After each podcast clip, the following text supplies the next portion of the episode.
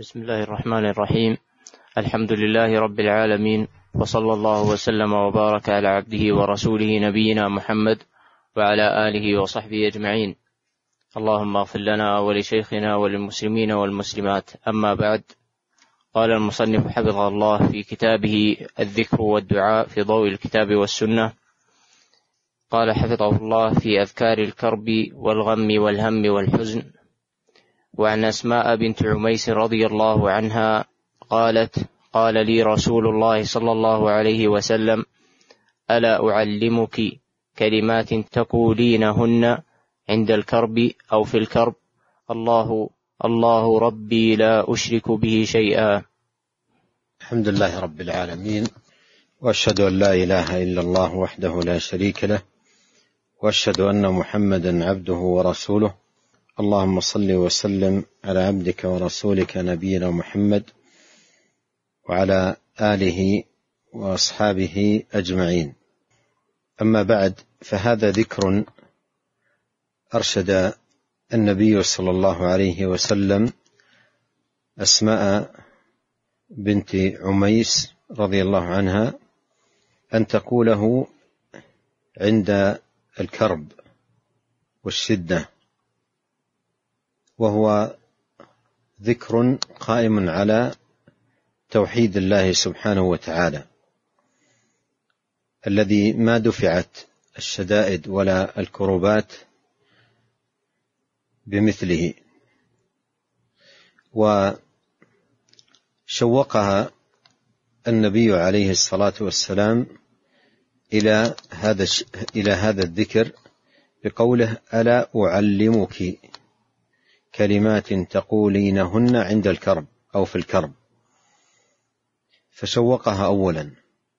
لم يقل لها ابتداء قولي عند الكرب كذا وإنما شوقها هذا يسمى أسلوب تشويق ألا أعلمك؟ فتشتاق النفس حينئذ. ثم تذكر الفائدة المرادة بعد ذلك. وهذا يكثر في أحاديث النبي عليه الصلاة والسلام وهو من جمال نصحه وكمال بيانه عليه الصلاة والسلام. فلما تشوقت أخبرها وأرشدها إلى أن تقول الله الله ربي لا أشرك به شيئا. وهذه الكلمة الله ربي لا أشرك به شيئا. كلمة إخلاص وتوحيد لله عز وجل. وتكرار لفظ الجلالة الله الله في أوله. الأولى مبتدأ. والثانية تأكيد لفظي له. الله ثم أكده بلفظه. الله وهذا فيه إشارة إلى عظم الأمر وأهميته. وأما الخبر خبر المبتدأ فهو قوله ربي. المبتدأ الله ربي الخبر. والمعنى أن إلهي إلهي عندما تقول الله أي إلهي الذي أعبده وأخصه بجميع أنواع العبادة هو ربي الذي رباني بالنعم.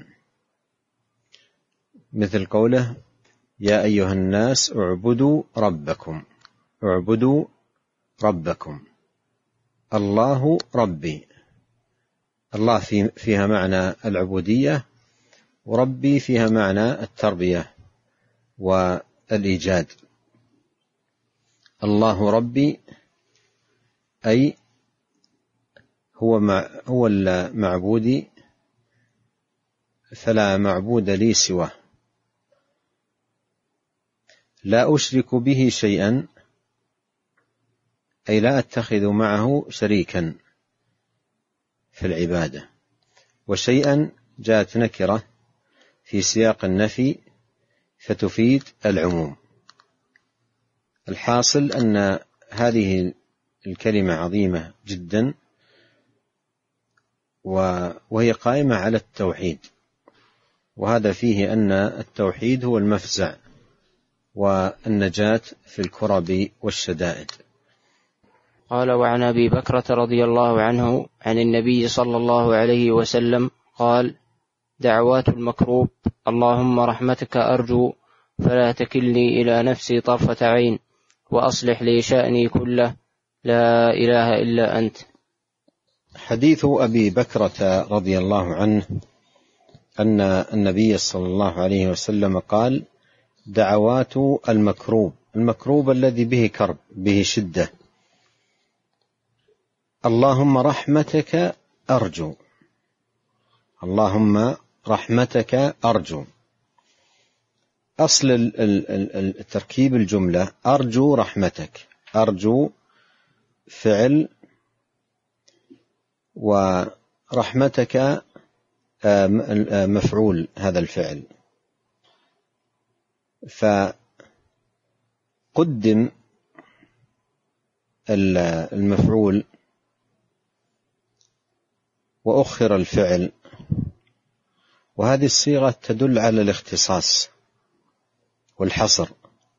اللهم رحمتك أرجو هذه تفيد أي نخصك وحدك بالرجاء لا نرجو إلا أنت. مخلصين رجاءنا إليك وحدك أو لك وحدك. فلا تكلني إلى نفسي طرفة عين.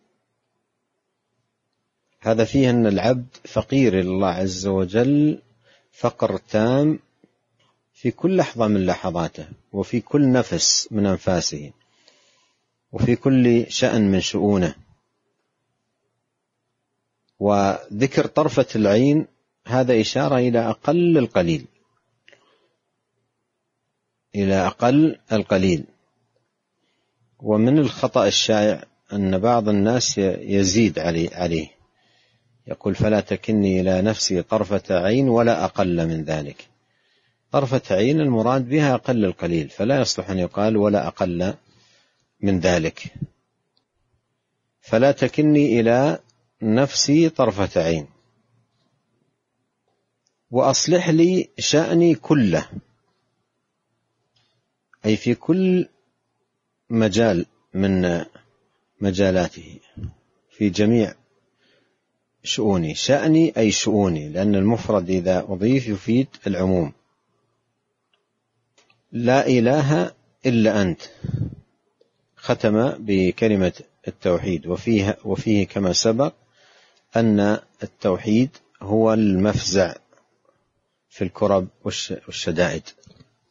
قال وعن سعد بن أبي وقاص رضي الله عنه قال قال رسول الله صلى الله عليه وسلم دعوة ذي النون إذ دعا وهو في بطن الحوت لا إله إلا أنت سبحانك إني كنت من الظالمين فإنه لم يدع بها رجل مسلم في شيء قط إلا استجاب الله له.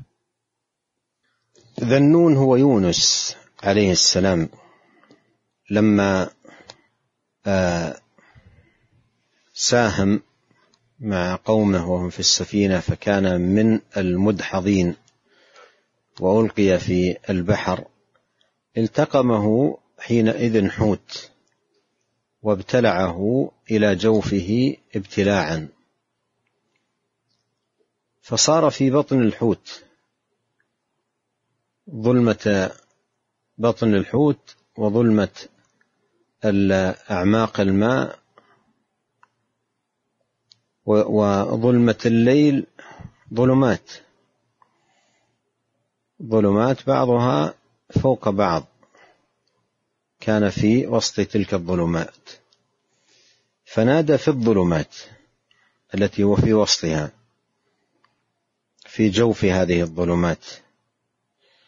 نادى بهذا النداء لا إله إلا أنت سبحانك إني كنت من الظالمين. هذا يستفاد منه أن التوحيد هو مفزع الأنبياء في الكرب والشدائد. والله سبحانه وتعالى لما ذكر خبره قال وكذلك ننجي المؤمنين. أخذ منها بعض المفسرين أن من يقول قوله ويفزع مثل فزعه ينجيه كما أنجاه سبحانه وتعالى. فهذا فيه عظم شأن التوحيد وأنه نجاة العبد في الكرب. وقوله لا إله إلا أنت سبحانك إني كنت من الظالمين. فيه توسل لطلب النجاة بأمور أربعة. الأول التوحيد في قوله لا إله إلا أنت. والثاني التنزيه في قوله سبحانك. أي أنزهك يا الله. والثالث العبودية. العبودية أي لله سبحانه وتعالى. وأن الله عز وجل هو الذي ينكسر بين يديه هو الذي يلتجأ إليه هو الذي يعترف بالعبودية والافتقار له. والرابع الاعتراف بالظلم ظلم العبد لنفسه. إني كنت من الظالمين. هذه الأربعة كلها وسائل جعلها عليه السلام بين يدي مطلوبه. مطلوبه هو النجاة من هذه الظلمات والخروج منها. فنجاه الله سبحانه وتعالى. نجاه الله سبحانه وتعالى. ولهذا صح في في الحديث أن نبينا عليه الصلاة والسلام قال دعوة ذي النون إذ دعا وهو في بطن الحوت. لا إله إلا أنت سبحانك إني كنت من الظالمين فإنه لم يدع بها رجل مسلم في شيء قط إلا استجاب الله له.